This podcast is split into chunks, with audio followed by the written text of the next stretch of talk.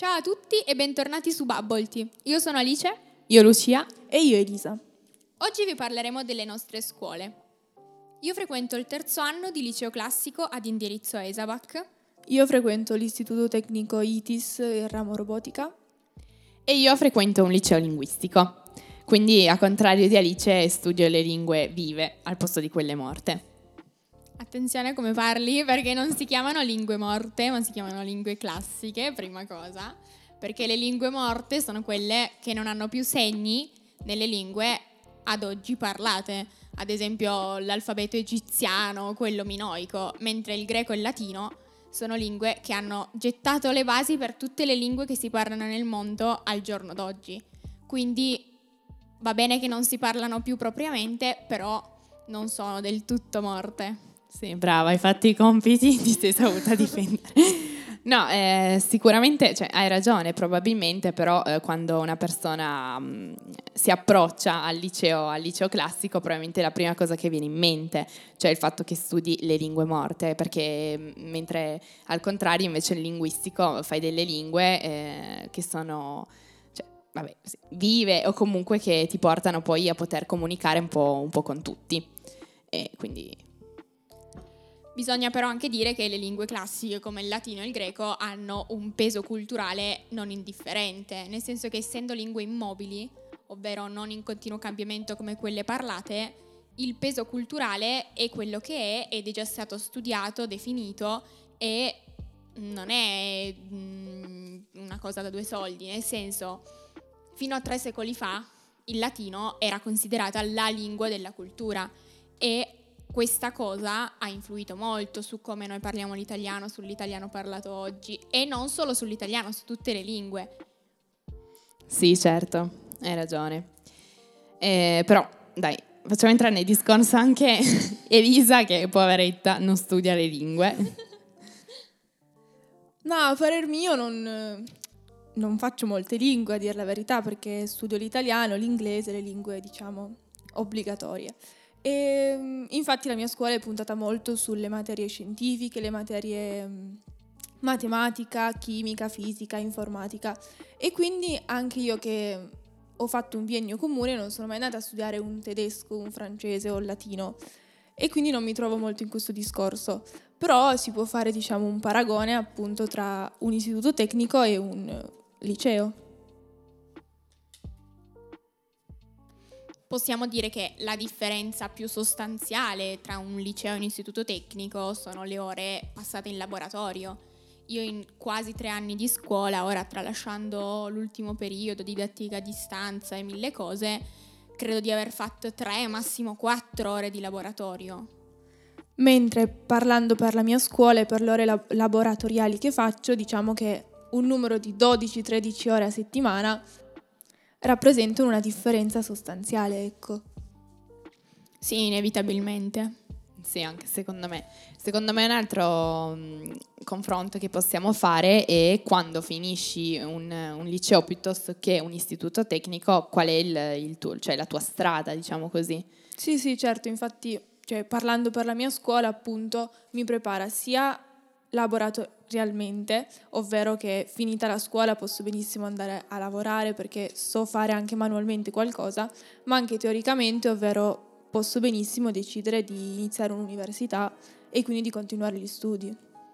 Parlando per il liceo classico, questa cosa non esiste nel senso che è una scuola che ti prepara molto più nella teoria. Quindi tu nel momento in cui hai in mano il diploma di maturità puoi andare a fare qualsiasi tipo di università, perché sfatiamo il mito che al liceo classico non si facciano le materie scientifiche, però è ben difficile che tu riesca a trovare subito un lavoro.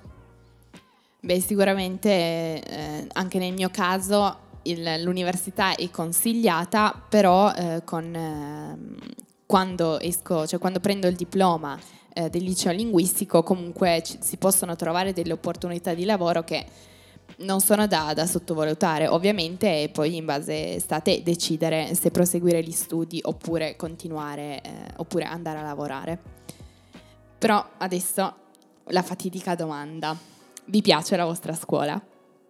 Eh, domanda di riserva? No, vabbè, io ho avuto un rapporto molto travagliato con la mia scuola nei primi due anni, nel senso che comunque il greco e il latino, nella parte di grammatica, sono materie che richiedono uno studio totalmente mnemonico e io non ero abituata a fare questa cosa, quindi più che altro la difficoltà è stata nell'ambientarmi con questo nuovo metodo di studio che ho dovuto trovare. Però la rifarei, cioè rifarei la scuola che ho scelto, la risceglierei mille volte perché mi sta dando tanto. Io, parlando per me, non ho mai pensato di cambiare scuola e sono sempre stata molto contenta della scelta che ho fatto, anche perché fin dalla prima non ho mai avuto problemi a a impattarmi con queste nuove materie come chimica o fisica, che poi ora studiando robotica non faccio più, però comunque mi sono sempre trovata bene, sono sempre riuscita a studiare, ad ottenere buoni risultati, quindi sì, rifarei la mia scuola altre 100.000 volte e non ho mai dubitato di questo e sì, mi piace. Eh, anch'io come Alice invece ho avuto un po' un rapporto di... cioè ho faticato un po' ad abituarmi, e più che altro perché magari avevo nella stessa giornata tre lingue diverse, quindi arrivavo all'ultima ora che non capivo più niente. Però secondo me, mh, cioè comunque adesso che frequento quarta superiore e che soprattutto studio letteratura, che mi piace molto più di grammatica, eh, vado volentieri a scuola e anche io come Alice comunque sono contenta di ciò che la mia, che la mia scuola mi sta dando e che mi darà, quindi la, la rifarei assolutamente sì. Mi associo a Lucia nel dire che adesso lo studio della letteratura che appunto si affronta nel triennio mi sta aiutando nel migliorare il mio rapporto con il latino e il greco. Poi vabbè, io studio anche il francese, l'inglese, quindi non sono le uniche due lingue che studio, però in generale la letteratura mi sta aiutando ad apprezzare di più la mia scuola e nello specifico le materie di indirizzo. Lucia, tu col tedesco, Eli con eh, la robotica, che rapporto avete con le vostre materie di indirizzo? Ma io a dir la verità, avendo iniziato terza da metà anno praticamente, eh, devo dire che non ho ancora avuto questo grande approccio con eh, questa nuova materia microrobotica, per non dire informatica, telecomunicazioni o sistemi. Diciamo che a primo impatto mi sono piaciute tutte queste materie perché comunque rappresentano ciò che andrò a fare nella vita e quindi mi piacciono. Però devo dire che per ora ho avuto un approccio più che positivo e spero continui così, però per ora approvo. Eh, io invece il mio rapporto col tedesco, che parlo di tedesco perché in realtà inglese e francese l'avevo già, avevo già comunque studiato, qualche, alcuni prime, dalla prima elementare o comunque prima media, invece il tedesco è stata proprio la lingua nuova che ho dovuto imparare da zero e c'è stato un rapporto un po' di amore ed odio, ancora oggi, nel senso che eh, il tedesco ha regole molto precise e, e spesso io invece sono un po' più così parla che tanto qualcosa ti esce e quindi ho avuto un po' di difficoltà, soprattutto il biennio, ad abituarmi a questa lingua. E adesso invece mi piace, anche se ha un suono molto duro, però comunque mi, mi piace poter, poter dire qualcosa che gli altri non capiscono. Anche se poi quando incontri qualche tedesco ci parli in inglese. Vabbè, quella lì possiamo anche tralasciarlo. Sono dettagli. Allora, non possiamo tralasciare una cosa molto importante parlando di scuola, ovvero il fatto che nell'ultimo anno, nell'ultimo anno scolastico, eh, scuola ha significato anche didattica a distanza. Argomento molto caldo anche questo. Uh. Ogni scuola l'ha trattato in modo diverso, cioè l'ha affrontato più che trattato in modo diverso, mh, mm, è stato gestito in modi molto differenti. Le vostre scuole come hanno preso in mano la situazione? Bene, male?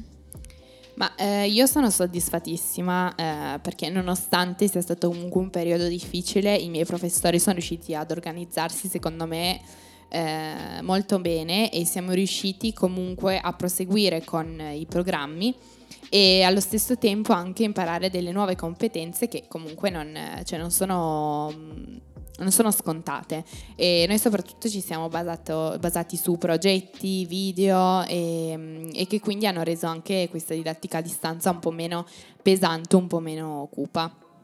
Eli? Io mi sono trovata molto bene, anche da me i professori hanno fatto un ottimo lavoro, sono sempre stati molto disponibili e quindi sul lato professore-studente è stato tutto molto bello, molto ben fatto.